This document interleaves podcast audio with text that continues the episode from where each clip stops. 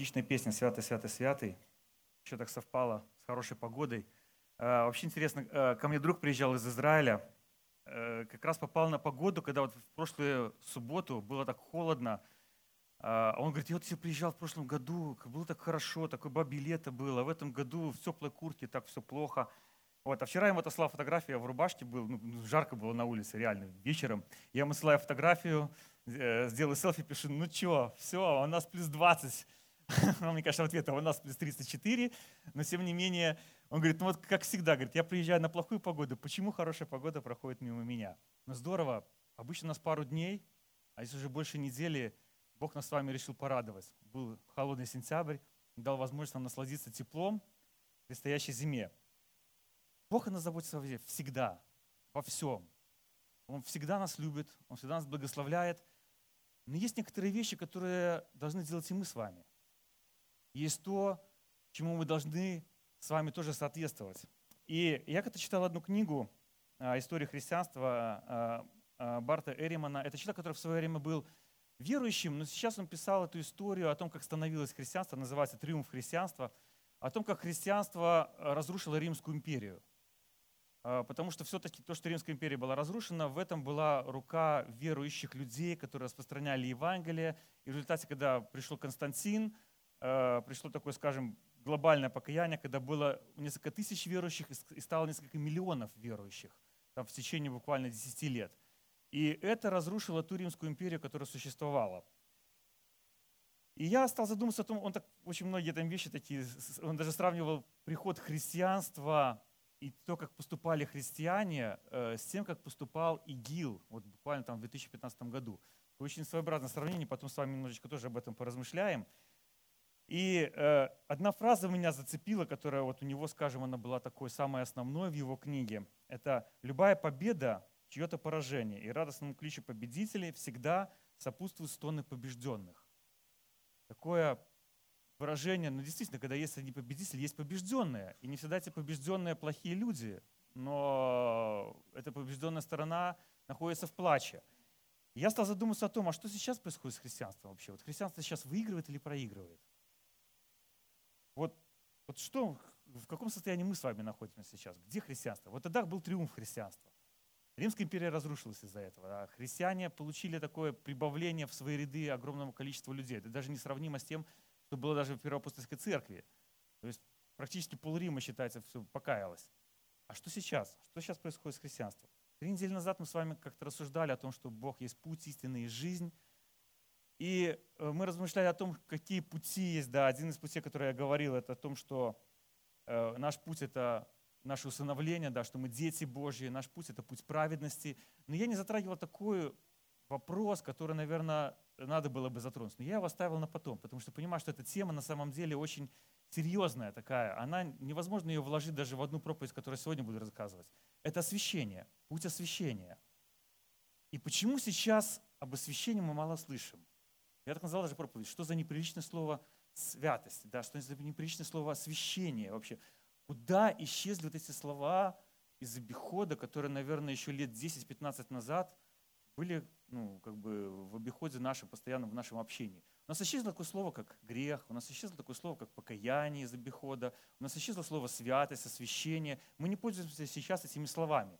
Хорошо ли это? Плохо ли это? Почему пропали важные слова. Эти слова сейчас можно услышать только среди христиан. Иногда даже в среде таких, как, как люди говорят, э, христиан, не совсем нормальных христиан таких, да, которые такие погруженные слишком сильно в Бога. Вот от них всегда слышишь слово святость, покаяние, грех от таких людей. В обиходе они исчезли. И, наверное, христианство проигрывает. И, наверное, это можно сказать, что вот лет сто назад христиане были верующими, их было намного больше, они были Христиане были больше христианами, чем сегодня. Да, сегодня мир развратил христианство. Но э, Мэтью Арнольд еще в 1851 году вот написал такие строки. «Да, веры моря когда-то было полно сплетено чудесным поясом у берега земли, но слышно мне сейчас, как отступает и ревет оно в тягучем споре с полночным ветром, как за часом-часом, лишь галька мира шелестит вдали». 1851 год. Уже тогда он писал о том, что веры море, но такое ощущение, что сейчас эта волна, вот море уходит, и остается только галька мира. Что мир все больше и больше отвоевывает территорию этого моря, и это море постоянно уменьшается, уменьшается, уменьшается, уменьшается. Море веры. В 1851 году. А что сейчас, в 2019 году? Можно ли сказать, что у нас море веры? Что у нас море святости?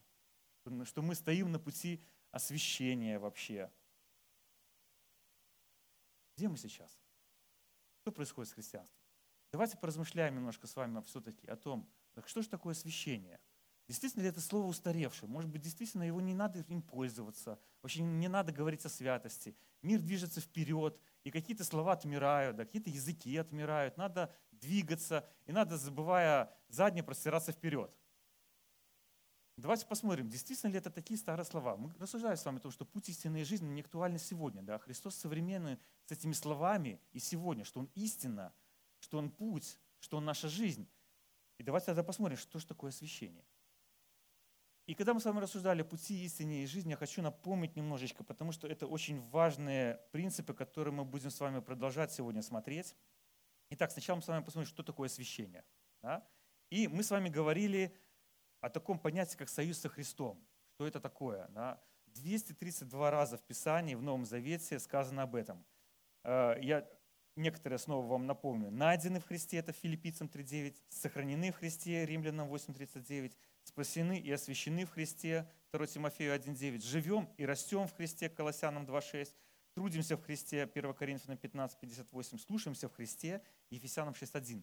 И таких мест похожих 232 в Новом Завете. То есть, значит, союз со Христом, единение со Христом, нахождение наше в Боге – это нечто очень важное, что помогает нам осознать, кто мы в Боге, что мы в Боге себя представляем. И мы говорили о том, что такое союз со Христом. Союз со Христом – это солидарность, трансформация, общение. То есть солидарность, что Христос наш представитель, трансформация – то, что Он меняет нас изнутри – ведь это так, что если мы с вами каемся, принимаем Христа в свое сердце, если мы говорим, что мы находимся в союзе со Христом, значит, наши внешние дела, они тоже меняются. Наше внешнее поведение меняется, наши привычки с вами меняются. И общение. Это, пожалуй, самое важное. Это общение. Общение Христос пребывает с нами, как наш Бог. Вот эти вот три пункта, они означают, что мы находимся с вами в союзе со Христом. Для того, чтобы мы смогли с вами оценить, солидарны мы со Христом, есть ли трансформация в нашей жизни – и пребываем ли мы в общении. И вот эта вот трансформация нашей жизни, она напрямую связана с тем путем, на котором мы должны с вами стоять. Мы должны с вами стать на путь освящения. Если мы с вами не освящаемся, если в нашей жизни нет святости, значит, у нас нет трансформации. Если сегодня я вам задам вопрос, что такое святость, я думаю, что каждый из вас ответит правильно. Ну, Женя, что такое святость? Непорочность. Что такое святость?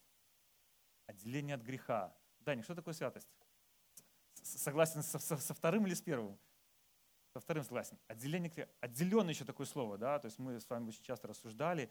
Туда входит состояние праведности, да, но в первую очередь перевод этого слова отделенный. То есть мы с вами знаем, что это слово означает. Да что же такое освящение? Если святость – это отделенный, то освящение – это постоянное отделение от чего-то. А от чего мы с вами должны отделяться? Муж от жены должен отделяться? Нет. От чего мы должны отделяться? Нашей греховности. То есть мы должны с вами, получается, что наша греховная природа, наше, то, то, какими мы были людьми до покаяния, мы должны от этого состояния с вами постоянно, постепенно отходить. Вот это и есть освящение, когда мы с вами шаг за шагом становимся другим человеком, не тем, которым был когда-то. И мы даже можем это оценить, например, можем по прошествии пяти лет сказать, стоял ли я на пути освящения, Поменялся ли я за это время вообще? Вот прошло пять лет. Каким я был пять лет назад и каким я сейчас нахожусь? Есть изменения в моей жизни? Если нет никаких изменений, если нет никакой трансформации, ничего не происходит в нашей жизни, так стоим ли это пути освящения? Если в нас с вами союз со Христом, который помогает нам во всем этом? Это вопрос, который, я надеюсь, мы постараемся сегодня с вами вместе ответить. Итак, я воскресение и жизнь. Тот, кто верит в меня, если и умрет, оживет, а кто живет и верит в меня, тот никогда не умрет. Интересное место вообще, как оно связано со святостью, сейчас тоже посмотрим. Я воскресение жизнь. Тот, кто верит в меня, если умрет, оживет, а кто живет и верит, вообще не умрет. Интересно о том, как, как Христос э, дает такие основательные вещи, которые живет и верит. Мы можем говорить, что мы верующие люди, да, мы очень, как бы, мы глубоко в душе верим, а живем ли мы по этой вере? Вот это вопрос, это и есть вопрос трансформации, это и есть вопрос освящения. Вот это слово «живет» и верит в меня, «живет» означает, мы меняемся, мы стоим на пути освящения и становимся все более и более святыми. То есть наша жизнь показывает о том, что мы с вами святые люди. Что мы верующие, все знают. Что мы святые, это должно быть видно. Поэтому, наверное, что-то должно происходить в нашей жизни, что-то должно меняться. Э, через две недели мы с вами начнем э, проходить наш катехизис. Мы решили, что, наверное, надо нам с вами возобновить вообще э, такие основы нашей веры, да, вспомнить основы, на которых стоит христианство. И мы с вами там будем говорить об образе и подобии Божьем, да, что он вообще означает. Но одна из частей образа и подобия Божьего, которая есть в нас, это святость. То есть Бог свят. Мы помним, да, что человек не может устоять перед Богом, человек не может войти к Богу, так как он греховный, потому что Бог свят, он полностью отделен от греха, и ничто греховное не может войти в его присутствие. Поэтому очень многие люди падали, закрывали глаза, потому что ну, они не могли устоять перед Богом, когда приходит всемогущий Бог со своей святостью. Греховный человек, он не может устоять перед этим. Святость – это самая важная составляющая нашего Бога, самая важная часть Его сердца, Его сущности вообще. Бог наш святой. И Он хочет, чтобы мы с вами тоже освящались. Поэтому даже наша жизнь, Он говорит, живет и верит, наша жизнь должна быть жизнью освящения. И освящение через что приходит? Благодаря чему? Только благодаря тому, что Бог нас меняет? Или суть от нас тоже что-то нужно? Мы с вами личности. Мы с вами личности. Бог личность, и мы с вами личности. И личность не может мы не можем личность заставить что-то сделать. Я не могу свою дочку заставить что-то сделать. Вот когда она стала личностью, когда она была маленькая, можно было заставить ее что-то, ну, напугать там, да, э, поощрить чем-то там, ну и что-то сказать. А сейчас она, она формируется как личность, она просто говорит, я не буду. Говорю, почему? Она не, не собирается объяснять, просто вот принципиально, я не буду. Личность. Формируется личность, которая изъявляет свои желания, да сказать или сказать нет. И мы с вами личности. Мы можем сказать да, можем сказать нет. Бог работает с нами как личностями. Поэтому, когда Бог говорит об освящении нашим с вами, это Его работа, с одной стороны. С другой стороны, наша с вами. Если мы как личность не отвлекаемся на то, что Бог нам предлагает и говорит, мы никогда с вами не изменимся. Можно так всю жизнь уповать на Бога, Господь, измени меня, и ничего к этому не предпринимать. И потом прийти к Богу и сказать, Господи, ну я же молился тебе, чтобы ты меня изменил. Но ты меня не изменил, ну, наверное, что-то ненормально, да, то есть если я попрошу свою дочку, чтобы она какую-то часть характера своего изменяла, да, это что получается? Я должен прийти и, и делать все за нее, чтобы она изменилась. Ну, как-то нелогично. Ведь что-то должна делать она. Это она должна измениться. Она должна в своих взглядах измениться, в своем поведении, в своем характере меняться. Значит, она должна прилагать какие-то усилия. Я как отец могу ей дать определенные инструменты, создать определенные условия к тому, чтобы она менялась. То же самое с нами делает Бог. Он дает нам Духа Святого и дал нам Духа Святого, который помогает нам с вами изменяться, который помогает нам с вами становиться на путь, на путь освящения. Но при этом во 2 Коринфянам 7.1 завершить освящение в благоговении перед Богом звучит. Завершить освящение в благоговении перед Богом. То есть не просто ничего не делать, да, а надо завершать освящение благоговение перед Богом. Значит, что-то нужно делать. Значит, от нас Бог тоже что-то требует. То есть Бог нам дал Духа Святого, Дух Святой нам помогает. Это правда. И у Духа Святого есть три функции в освящении. Одна из них, Он освещает темные углы нашего сердца и обличает нас. Дух Святой освещает темные углы нашего сердца и обличает нас. Когда мы чувствуем обличение в своем сердце за то, что мы что-то сделали, это работа Духа Святого. Евангелие от Иоанна 16, 8, 11. Когда Он придет, то обличит мир его неправильном суждении о грехе, о праведности и о суде. О грехе, потому что они не верят в меня, о праведности, потому что я ухожу к моему Отцу, и вы меня уже не увидите, о суде, потому что князь этого мира осужден. Обличает нас Бог через Духа Святого. Когда Дух Святой придет, вот здесь и говорил Христос, когда придет Дух Святой, Он что сделает? Лечит нас, обличит мир – том, что мир неправильно смотрит на грех, неправильно смотрит на праведность и не размышляет о Божьем суде. Это работа Духа Святого. Он освещает наше сердце и обличает нас, он освещает наши темные углы. Вторая из его таких функций – он свет, который озаряет Божье Слово для нас, учит истине и открывает ценность, которая находится в Писании. И это мы видим в 1 Коринфянам 2, 8, 16. Те, кому принадлежит власть в этом мире, не поняли ее, иначе они не распили бы Господа славы. Но как написано, не видел глаз, не слышало ухо и не приходило на сердце человеку то, что Бог приготовил любящим его. Но нам же Бог открыл это Духом Своим. Потому что Духу известно все. Он проникает во все глубины премудрости Божьей. Кто может знать мысли человека, кроме его собственного Духа, живущего в нем?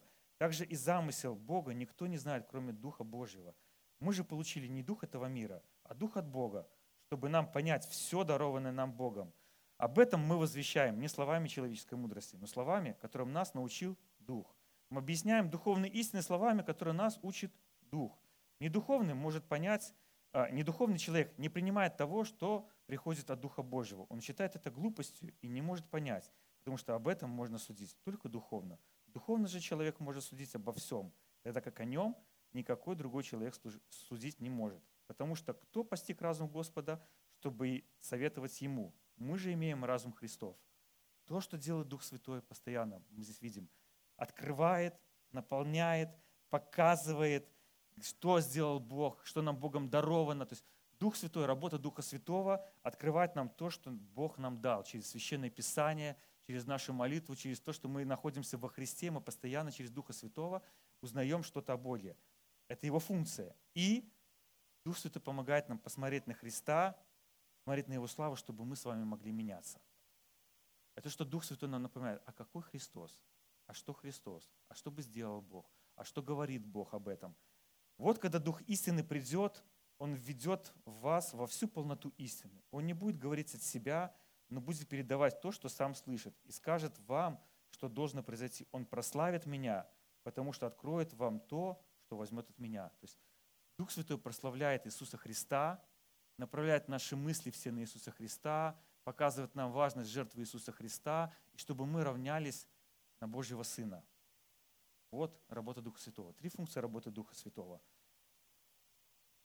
Освещает темные углы нашего сердца, обличает нас – учит нас истине, открывает ценность Писания и помогает нам смотреть на Христа, чтобы мы с вами могли меняться. Три функции Духа Святого, о которых мы читаем. И поэтому, когда уже мы читаем во 2 Коринфянам 3.18, там так сказано. «И мы все с открытыми лицами видим, как в зеркале сияние славы Господа, и изменяемся, становясь все больше похожими на Него. Его слава в нас все возрастает, ведь она исходит от самого Господа, а Он есть Дух. То есть для того, чтобы нам с вами стоять на пути освящения, нам все дано. Богом. Абсолютно. У нас находится Дух Святой, который в нас работает, который нас меняет, я надеюсь, меняет, да, который делает нас более святыми, освещает нашу жизнь. Значит, со стороны Бога сделано все. Вопрос, что с нашей стороны тогда необходимо вообще? Что мы можем сделать для Бога? Давайте вот обратим внимание филиппийцам 2, 12-13. «Со страхом и трепетом совершайте свое спасение, потому что Бог производит в вас и хотение, и действие». Вот слово, которое совершайте, да, если с еврейского слова, которое здесь используется, это слово очень часто применяли к земледельцам. То есть, что они сделали с землей. То есть, по идее, то, то, что нам говорит здесь, совершайте свое спасение, да, это можно сказать, что обрабатывайте свое спасение – совершенствуйте свое спасение, обрабатывайте, как у землю, землю, земледелец обрабатывает землю, да, что-то в нее вкладывает для того, чтобы из нее что-то выросло.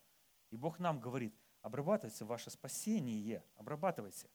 А ведь наше спасение абсолютно связано с нашей святостью. Ничто святое, мы с вами говорили, ничто святое, не святое не может войти к Богу. Да? Ничто греховное не может становиться перед Богом. Перед Богом может стоять только святой человек. Значит, для того, чтобы вот это спасение было в нас действенным, мы должны что-то делать, мы должны культивировать. Значит, это спасение должно быть Э, видно в нашей жизни, эта святость должна быть в нашей жизни, в нашей работе, в наших отношениях с коллегами по работе, в наших отношениях с нашими друзьями, на нашем отдыхе, когда мы уезжаем. Видно ли в нашем отдыхе, когда мы святые или нет? Да, ощущение, что когда русский человек отрывается, уезжает куда-нибудь в Турции, да, такое ощущение, что меняют человека. Вообще туда приезжает дикарь какой-то, а потом он возвращается обратно и весь такой, что там, святой. Вот мы с вами, когда уезжаем на отдых, какие мы? Вот видна там наша святость? Остаемся ли мы там с вами святыми людьми или нет? Везде должна быть. Это, знаете, э, мусульмане так, они обычно со святой земли уезжают, да, и на святой земле нельзя грешить, да, то есть там нельзя пить, нельзя гулять. А сюда приезжают в казино, по девочкам, все, все, отрываться. Потому что здесь Бог ничего не видит. Но на святую землю, когда возвращаемся, все, мы... И так мы с вами тоже можем. Мы на святую землю, когда в церковь приходим, мы одеваем нашу святость такую, да, одежду достали, там одели все, приукрасились. А уйдя отсюда, какие мы? А Бог говорит, совершайте свое спасение. Меняйтесь, делайте, предпринимайте. Значит, мы должны с вами находиться в этом, в активной позиции, что-то предпринимать. Дух Святой и так все сделал. Мартин Ллойд Джонс написал так. Новый Завет призывает нас предпринимать определенные действия. Там не говорится, что кто-то за нас совершает освящение. Мы сами должны вести свою добрую битву веры. Но слава Богу, нам дано для этого все необходимое. У нас есть такая способность с того момента, когда мы поверили, получили оправдание по вере и родились свыше Духом Божьим. Таким образом, новозаветный метод освящения состоит в том, чтобы напомнить о необходимости освящаться – а после напоминания сказать, а теперь идите и делайте это. Освящайтесь. Становитесь на путь освящения. Бог все дал. Все это освящение проявляется во всех наших сферах. Вот что такое освящение. Это работа Бога, с одной стороны, и работа наша, с другой стороны. И тогда мы с вами освящаемся, мы становимся с вами святыми. И Возможно, сейчас скажу такую крамольную вещь, но мне кажется, что многие вещи в истории, которые происходили, связанные с христианством, например, вот становление христианства в Римской империи, потом крестовые походы, да, такие темные века, когда, в принципе, наука вся уничтожалась, и такая, скажем, мракобесие было. Потом реформация, изменение, рассвет, наоборот, начался науки, искусства. Да, мы знаем очень многих Э, философия развития художников, музыки, то есть расцвет культуры. Я, я думаю, что во всем этом э, виновата и помогала именно понятие святости и освящения. Когда у человека нет понятия святости в голове и нет понятия, что значит освящение, наступают темные века. Потому что человек, который стоит на пути освящения, он не может относиться к другим людям – так, как относились тогда. Мне кажется, что когда мы теряем понятие святости, когда мы теряем понятие освящения, приходят темные века. А когда приобрели понятие святости и освящения, получилась реформация. Люди поняли, что надо меняться. Благодаря христианству, христианству появилось столько много композиторов, столько много художников. Расцвет искусства, расцвет во всех сферах. Почему? Пришло понятие святости, потому что люди стали понимать, что спасение по вере, спасение, мы видели с вами, напрямую завязано нашей святостью, тем, что мы с вами освящаемся. И давайте сейчас немножечко история, потому что вот э, когда я читал тогда историю, ну меня всего переворачивало, потому что он такие вещи говорил о, о христианах, да, что ну я где-то с ним был согласен, но где-то категорически не был согласен с автором этой истории. Я понимаю, что историк имеет право взгляд со своей стороны. Он поднимал определенные исторические документы, он изучал контекст, в котором все происходило. А, но вот для того, чтобы понять, почему я говорю, что освящение э, было как бы потеряно в истории, да, и что оно влияло, я думаю, что вот из истории мы это и увидим. Смотрите, насаждение христианства приписывают Константину. То есть вы все знаете, что, э, и, по крайней мере, слышали, возможно, когда изучали историю, что Константин был первым, который покаялся и крестился, да, и так как это римский император, он, ну, почти, можно сказать, заставил большинство своего окружения Э, принять христианство. И как бы с этого момента вроде как начинается такое падение Римской империи, потому что, вот, потому что было такое там, было язычество, э, хотя своеобразное такое язычество, было ну, очень много богов, каждый выбирал себе, что хотел. Знаете, как в магазине, да, мы приходим, хочу круассан, хочу булочку, хочу это. У людей было то же самое, то есть, хочу этого бога выбрать, хочу этого, хочу этого, хочу этого, хочу этого. Но когда пришли христиане и стали свидетельствовать о Боге, они говорили, вот нет понятия «хочу». То есть нет понятия выбора. Есть только либо вы выбираете Бога, либо, либо не выбираете Бога. И естественно, что вот Константин, он принял, как он, насколько был сам по себе верующим, ну, мало об этом известно. Но на самом деле самое большое влияние оказал не Константин. оказал Феодосий. Он правил с 379 по 395 год нашей эры. Вот, и теперь немножечко, возможно, вы поймете, почему э, автор книги э, сравнил действия христиан с действиями ИГИЛа. Э, произошло разрушение храма Аллат. Ну, это достаточно большой был храм, ну, скажем, историческая ценность. Почему он так переживает? Была разрушена историческая ценность, которую невозможно восстановить. Храм, который простоял там несколько, несколько сот лет, был посвящен определенному Богу, да, и вот Христиане разрушили этот храм. И он это сравнил с разрушением храма Бела, который вот состоялся там в 2015 году, языческого храма, который ИГИЛ разрушил и, скажем, ну, целую часть истории стер. Ну, сравнить христи, действия христиан и действия ИГИЛа, когда у нас уже есть понятие исторической ценности, да, мы понимаем, что какие-то здания представляют историю, а в то время, когда понятие археологии-то не существовало, какая там историческая ценность? Все, что делали христиане – они боролись с язычеством, которое существовало. Вспомните, как боролся Бог. Что он говорил своему народу? Удалите высоты, разрушьте идолов, э, давайте все это выбросим. И христиане, в принципе, начали следовать тому же принципу, который был в Ветхом Завете. Надо ли было разрушать храм? Ну, не знаю. Вот. Можно было переоборудовать, переделать, выкинуть оттуда идолов, да, использовать там его для другого и оставить его историческую ценность. Возможно. Возможно, метод был ну, не самый лучший выбран христианами того времени, но сравнивать их с террористами, ну это ну, немыслимо. Как? Это совершенно другие, другое разрушение. Сейчас это история, и принципиально стирали историю. Христиане не стирали историю, христиане стирали историю язычества вообще. Потому что они поверили в то, кто такой Бог. И при этом еще был такой помощник, Кенегий. И археологи сказали, что сравнили так, что ну, у него была такая, скажем, как у нас сейчас есть командировка, да, есть такие, да, вот у него была командировка по, по Римской империи, вот после этой командировки, эта командировка привела к невиданному опустошению, уничтожению величайших сокровищ языческой сакральной архитектуры и искусства.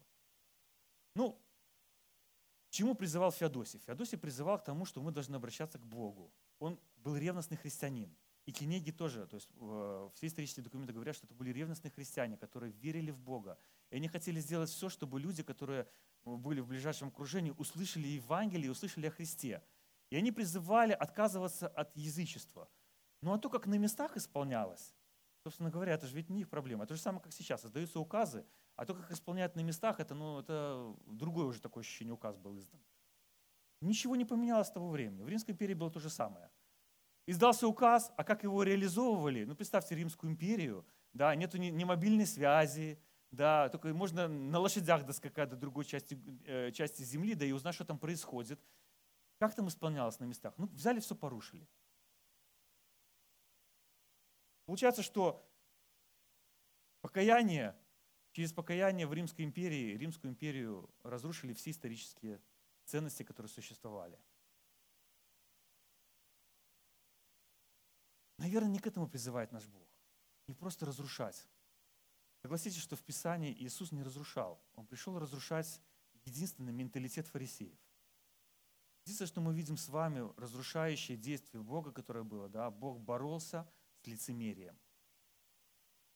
Бог не боролся с неверием, Бог предлагал веру. Иисус предлагал веру. Иисус рассказывал о том, что такое Царство Небесное. Рассказывал о том, как здорово принять Бога в свое сердце и как это вот Царство Небесное будет в нашем сердце жить. Бог давал, Иисус работал совершенно другими методами. Да, Он выгонял из храма миновщиков, но не разрушал храм. Храм был разрушен гораздо позже, не им. Он не разрушал ничего, он разрушал неправильное отношение к Богу. Единственное, чем занимался Иисус. И, возможно, христиане делали не так это. Потому что, наверное, надо понимать сердце Бога. А как понимать сердце Бога? Верующие только принимали.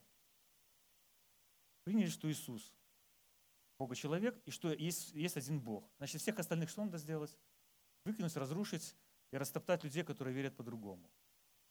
Еще нет еще сознания святости. Это новопокаявшийся. Человек, который только покаялся, да, у него еще нет понятия освящения, святости. У него есть понятие рассказать всем, что я слышал – а когда начинаешь его уточнять, что именно ты услышал, что именно ты понял, понимаешь, что еще в голове как бы толком ничего нету. Вот то же самое здесь, как новообращенные. Ну, кинулись и как бы все порушили, что было вот только. Потому что, ну, как сказать, новообращенный, да, вот новообращенный человек. Когда у человека есть святость, он понимает, что не так меняется этот мир. Через это. А где любовь к людям? А где забота о людях? Ведь с освящением что приходит? Бог святой, и Он любит нас с вами. Значит, наверное, когда мы стоим с вами на пути освящения, это вот как раз-таки то, что написано здесь. Значит, мы любим с вами Бога и любим людей.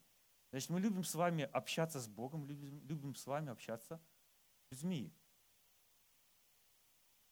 А здесь получается, как будто вот, ну, любовь к людям отсутствует. Темные века и разрушение всего того, что было создано, я тоже считаю, что это то, что люди не понимали, что такое святость. Не понимали, что такое священие, потому что у них абсолютно отсутствовала любовь к людям. Но как можно от любви к людям творить то, что творилось в то время? Как можно было убивать людей, истязать людей, когда у вас есть любовь Божья? Да нет. Нету там никакой любви, нету святости, нету освящения. Хотя, с другой стороны, они все это ставили так, как будто они боролись с неверием и боролись с порочностью во всем мире. А на самом деле поощряли порочность и все проще. Потому что внутри у людей, которые должны были нести святость, которые должны были нести освящение, это отсутствовало абсолютно. Из истории чему мы с вами научились в результате, христиане? Ничему. До сих пор у нас с вами понятие святости не стоит главным. Не стоит, путь освящения не стоит в основе. Чему мы больше посвящаем наше время? А 1 Петра 1, 14, 16 написано, как послушные дети, не позволяйте управлять собой желаниями, живущим в вас, когда вы еще пребывали в неведении. Но будьте святы во всем. Что бы вы ни делали, как свят тот, кто призывает вас. Так как написано, будьте святы, потому что я свят. Призыв Божий. Не позволяйте управлять собой желаниями. Вот что такое освящение. Не позволять управлять нашими желаниями. А в истории что происходило? Позволяли управлять своими желаниями. И вот какой результат истории. Ну а что сейчас? Ну а сейчас освящение сегодня. Что это такое? Что для нас с вами освящение сегодня? Научимся ли мы из этой истории и вытянем ли мы оттуда что-то, что нам поможет? Я не хочу возвращения такого вот мракобесия. Я не хочу возвращения, э, как разрушилась Римская империя. Мы с вами были такие христиане, которые сейчас выйдут на улицу и начнут э, гасить всех подряд неверных. Наверное, надо что-то другое в нас, чтобы с вами было. Так через что в нашу жизнь сейчас придет святость? Отвечу банально и не банально. Вот банальный ответ – общение. Вот. А не банальный ответ – общение. да, тоже мне нашел, что, что сказать. Да. Вот прямо панацея от всех проблем. Но когда проблемы в семье, о чем мы вот даже вот с семейными парами говорим, если хотите строить свои отношения, что вам нужно? Общение. Вы должны разговаривать, должны рассказывать свои эмоции, должны делиться своими впечатлениями, иначе двое одной плотью никогда не станут. Общение надо. Что вы, что вы сделаете со своим другом? Почему он для ваш друг? Потому что вам что нравится с ним делать? Общаться. Вы с ним встречаетесь с удовольствием. Вот у меня друг приезжал, там опять год целый не виделись, да, мы с ним провели целый день. Он вообще эту осень я его отвез в парк, э, в, Лошадский. Вот. А он уже упавших листьев давно не видел. Он как, я, так, я такого ребенка, когда 40-летний мужик бегает от лавочки к лавочке, садится, фотографирует меня вот здесь, подкидывает эти листики, фотографируется с листиками этими подброшенными. Вот, а голубые ели. Он несет с фотоаппарата, фотографирует это все. Я сейчас стою, так думаю, я вроде живу здесь, ведь не могу восхищаться красотой, которая существует. А этот человек вот приехал, и вот он весь... И у нас с ним шикарное общение. Мы столько всего поговорили с ним. Мы с ним провели здорово время. Ну, практически 6 часов пролетели незаметно. Мы когда прощались, ему надо уже было улетать. Ну, не хотелось расставаться. Общение – то, что делает нас с вами друзьями. И ничего сильнее не может нам помочь. Общение. И вопрос, так что для нас с вами ценнее? С чем мы больше общаемся в своей жизни? мобильным телефоном. Мы с ним общаемся каждый день, э, с утра, с утра до вечера. Компьютером мы общаемся с утра до вечера. Вот чему мы уделяем наше общение? Куда уходит наше общение больше всего? Что для нас ценнее? Для нас ценнее Бог? Когда телефон падает, в жизни нет ничего ценнее телефона. Особенно, если это был iPhone. Да, это сердце замирает. Вот, и ты поднимаешь этот телефон с трепетом, в надежде, что экран остался цел. А когда рушатся наши отношения с Богом, ну как-то так. Ну, сегодня на служение не сходил. Вот, ну, не помолился сегодня, Библию не почитал. Нет такого страха. Телефон упал. Все аж внутри трепещет. Почему? Сюда вложено все. А что вложено в Бога? Где это общение? Наше общение с вами колеблется постоянно. Да, такие люди, у нас есть эмоции, у нас Иногда нам кажется, что Бог очень близко, иногда нам кажется, что Бог очень далеко. Почему? Ну, эмоциональные люди. Вот сегодня так захлестнула волна благодати Божией, да, и тебе кажется, что Бог настолько близко к тебе. А назад пришли, пришел на работу, тебя там накрутили хвост начальники, да, и тебе кажется, что Бог куда-то ушел, вот, и все, и, и, и твое состояние уже, у тебя уже не Бог важный, а вот это окружение, которое тебя уже, ты их ненавидишь, этих людей. Да? У нас все колеблется. Так что мы можем сделать, чтобы наше общение стало сильнее? Его. Потому что общение либо есть, либо его нет. Нет такого понятия сильное общение или слабое общение. Общение либо есть, либо его нет. Мы ничего не можем предложить Богу. Ну что, ну, что, ну что и каждый из нас может предложить Богу? Бог нам предлагает, общайся со мной, молись, общайся со мной. Что такое общение? Общение с Иисусом. Как оно происходит? Через молитву, чтение слова, общение с другими верующими и через вечерю Господню. И через вечерю Господню тоже происходит общение. Вот наше с вами общение. Молитва, чтение слова, общение с другими верующими – Э, в том числе, когда мы с вами слушаем проповеди, мы тоже общаемся с Богом, потому что мы что-то принимаем для себя, мы что-то обновляем в своем сердце, мы о чем-то размышляем. Это тоже общение и вечеря. И вот сегодня хотел бы такой же маленький акцент сделать на молитву. Потому что мне кажется, может быть, я не прав. Вот, но мне кажется, что эта составляющая в нашей церкви достаточно низкая. Я не могу оценить вашу жизнь. А, да, но я могу оценить молитвенное служение, которое у нас проходит по, по средам. И когда для нас ценна молитва, мы используем все возможности, чтобы помолиться. Чтобы прийти к Богу и помолиться. Раз в месяц мы собираемся церковью. Вот я, возможно, сейчас попроповедую, на следующей молитвенной придет много людей. Ну, на один, на один раз такой, знаете, у нас есть такая акция одноразовая, да, у нас что-то побудило внутри, мы сходили. А потом пройдет месяц, второй, третий, четвертый, останутся эти люди опять на молитвенном. Ценность молитвы, куда она уходит, тоже вопрос. Телефоны дороже молитвенного служения. Все дороже молитвенного служения. Работа дороже молитвенного служения. Все дороже молитвенного служения. Ну, задержался на работе. Надо, надо решать вопросы, надо решать проблемы, надо бежать, надо, надо все. Надо, поймите, ну, ну не смог. Но если Бог придет к нашей жизни и скажет, знаешь, ну, ну не смог я. Прости. У тебя все разрушилось, да? Ну не смог я. Я думаю, что никто не хочет услышать от Бога такие слова, что Бог что-то не смог в вашей жизни сделать. Мне страшно такое услышать. Я не хочу. Я хочу услышать совершенно другие слова от Бога. И Бог, Иисус столько внимания уделял молитве. Посмотрите, сам Иисус, Марка 1.35. На следующее утро, когда было еще темно, Иисус вышел из дома и пошел в безлюдное место и там молился.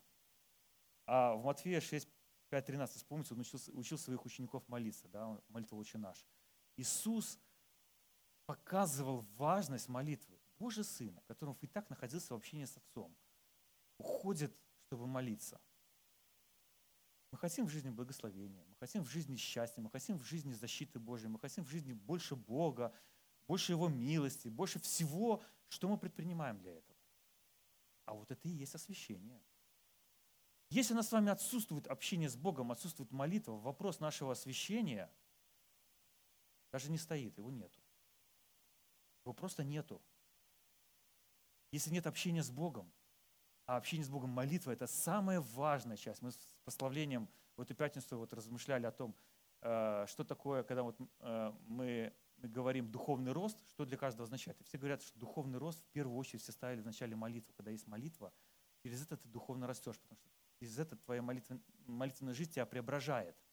Так вот, где это преображение молитвенной жизни в нас, чтобы мы становились более святыми, чтобы мы стояли с вами на пути освящения? Где эта молитва? Иногда так вот мы делаем, то есть я говорю, что мы можем прийти в следующее, в следующее молитвенное служение все, да, для галочки. Ну, как бы, ну, проповедовали о молитве, надо же появиться и показать, что я человек все-таки молитвенник, да, и поставить галочку такую. Не надо. Если, если мы молимся вместе с вами ради галочки, и каждое утро становимся на молитву ради галочки какой-то, да, ну, как бы, как христиане мы должны обязательно помолиться. Что-то в наших отношениях с Богом не так. Что-то не так в нашем понимании Бога, ну, к другу мы бежим общаться. Ну, бежим к нему всеми силами, когда давно его не видели, тем более, аж прямо вот хочется с ними находиться постоянно в общении. Если мы с вами так не бежим к Богу, так вопрос, друг ли для нас с вами Бог? Ценен ли Он для нас с вами вообще? Если мы бежим на молитву ради вот того, чтобы просто сказать, помолился, 15 минут, пастор сказал помолиться хотя бы 15 минут, 15 минут помолился, поставил галочку. Я верующий человек, истинный христианин. 15 минут уделил Богу. Огонь. Вот что писал Томас Гудвин в 17 веке. Общение – это стержень любой настоящей дружбы. Разговор по душам с другом дарует величайшее наслаждение.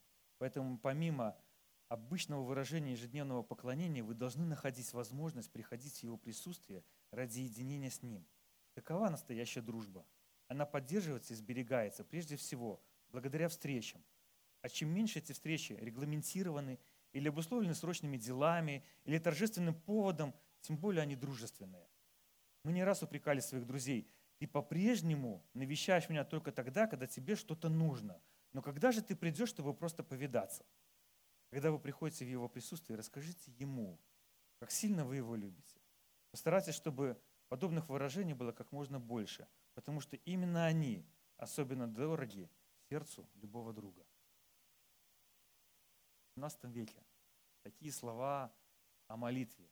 Если для нас с вами дорог Бог, если для нас с вами дорого, почему мы к Нему прибегаем только тогда, когда что-то от Него нужно? Почему не прибегаем тогда, когда нам хорошо, и просто сказать, Господи, спасибо, что нам хорошо. Спасибо, что Ты здесь. Спасибо, что Ты рядом. Спасибо, что Ты бережешь меня, бережешь мою жизнь, охраняешь, защищаешь меня. Спасибо, Господь. Спасибо, Бог. И общение. Если его нет, вопрос нашего освящения повисает. И тогда мы с вами не можем любить людей. Единство приходит через что? Через отношения, через общение приходит единство. И единство приходит через молитву. Когда вы находитесь с кем-то в ссоре, скажите, как часто вы за этого человека молитесь? Господи, накажи его. А? Открой ему глаза, что он не прав. А? Пусть огонь сойдет с неба и поразит его, а, чтобы это парализовало и на коляске перемещался. А где молитва? Господи, благослови его. Господи, помоги мне примириться с ним. Я понимаю, наверное, где-то я не прав. Помоги мне пообщаться, чтобы вернуть эти отношения, которые у меня существовали. Есть ли такая молитва в нашей жизни? Этого человека. Вот отсюда приходит единство. И когда в церкви происходит разлад, первое, о чем мы говорим, слушайте, а вы вообще помолились за эту ситуацию? Да, помолились, чтобы Бог их вразумил. Не, стоп, подожди, ты за себя помолился, чтобы Бог тебя вразумил. Вот где вот эта молитва? Куда она пропала? Через молитву приходит единство. Когда вы помолитесь и понимаете, сколько вам Бог простил, что Он для вас сделал – ведь Бог мог сделать то же самое. Сказать, вот когда ты вразумишься, тогда я тебя спасу. Когда ты вразумишься, тогда я приду в твою жизнь. Вообще-то Бог приходит в нашу жизнь для того, чтобы мы вразумились. Так вот где наша молитва за других людей, чтобы мы вразумились и пришли в жизнь этих людей, чтобы примириться, и чтобы единство было среди нас? Евангелие от Иоанна 17:23. «Я в них, а ты во мне, Пусть же они будут в совершенном единстве, чтобы мир узнал, что ты послал меня и что ты полюбил их, как и меня. Бог говорит, я в них, а ты во мне. Бог в нас, это опять единство со Христом, это единение со Христом, которое должно быть в нашей жизни. Вот только через это будет единство церкви, единство друг с другом. А оно приходит через общение с Богом и друг другом. А оно приходит через молитву. А оно приходит через изучение Слова Божьего. А оно приходит через общение с другими христианами. А оно приходит через вечерю Господню. И вот тогда в нашу жизнь придет настоящее освящение. Освящение, которое поможет нам приближаться к Богу. Хотим счастья, хотим радости, хотим благословения Божьего. Молитесь. Освящайтесь. Становитесь на путь освящения, чтобы не было в истории повторения того, что мы читаем в ней. Чтобы христиане приносили в мир действительно мир, покой, показывали Божью радость, Божью заботу, Божье благословение, Божью благодать. И своей жизни показывали, что мы люди, которые стоим на пути освящения, что на нас можно равняться. Если на нас нельзя равняться, то задумайтесь о том, что что-то нужно поменять. Если мы не можем сказать, как сказал Павел, подражайте мне, как я Христу, что-то в нашем освящении не то. Надо учиться подражать Христу, надо учиться быть верующими людьми, надо учиться приближаться к Нему, надо становиться на путь освящения. Бог нам дал этот путь, Бог нам дал истины, которые нам помогают, Бог нам дал Духа Святого, который нам в этом помогает – Приложите теперь свои усилия к этому. Начните общаться с Богом. И начните через это становиться более святыми. Давайте поднимемся. Я не прошу сегодня каждого из вас дать ответ, хотите ли вы стать на пути освящения или не хотите, хотите ли вы эту святость в свою жизнь или нет, но каждый из вас должен для себя принять это решение. Да, Господь, я верующий человек, а если верующий человек, во мне должно быть освящение. Я хочу становиться больше похожим на Тебя. Давайте помолимся сейчас за это, чтобы Бог благословлял нас, давал нам силы, давал нам возможности, а Он это и так делает, чтобы Бог также благословлял нас и побуждал нас двигаться в этом направлении, не оставлять своего освящения. Господь, я благодарен Тебе, что Ты дал нам все инструменты для того, чтобы мы, Господь, были святы. Я благодарю Тебя, Господь, за то, что Ты Бог, который только много говорит о том, что Ты свят. И, Господь, это Твоя сущность, которая должна пребывать в нас. Я прошу, Господь, благословляй, чтобы мы становились на этот путь. Я прошу, помоги, чтобы мы пребывали в этом общении с Тобой, чтобы мы желали общаться, Господь, потому что Ты наш друг. И как с настоящим другом мы хотим и желаем общаться с Тобой, мы хотим находиться в Твоем общении, мы хотим находиться, Господь, рядом – мы не хотим уходить от Тебя, Господь, потому что понимаем, что грозит нам в этой жизни, когда мы потеряем Твою благодать, когда мы потеряем Твою защиту. Я прошу, Господь, будь рядом с нами, помогай нам стоять на этом пути освящения. Помогай нам осознавать, что такое святость. Помоги нам, Господь, молиться не для того, чтобы просто отмечать эту молитву, Господь, но молиться для того, чтобы приближаться к Тебе, чтобы наши отношения с Тобой крепли, чтобы мы действительно могли назвать Тебя своим другом, Потому что, Господь, Ты нас называешь своими друзьями, Ты называешь меня Твоим сыном, Господь. Я прошу, помоги им являться, являться через это общение с Тобой, через молитву, через Писание, Господь, через общение друг с другом, через то, когда мы принимаем вечерю, помоги, Господь, во всем этом находиться в общении с Тобой. Господь, мы нуждаемся в Тебе и нуждаемся в этой святости чтобы не наворотить тех дел, которые мы читаем в истории, но чтобы быть действительно теми людьми, через которых приходит мир, благодать, радость и самое важное, любовь Твоя, жизнь людей в этом мире. Мы просим Тебя об этом, мы отдаем свои сердца Тебе в руки, молимся Тебе так во имя Отца и Сына и Святого Духа.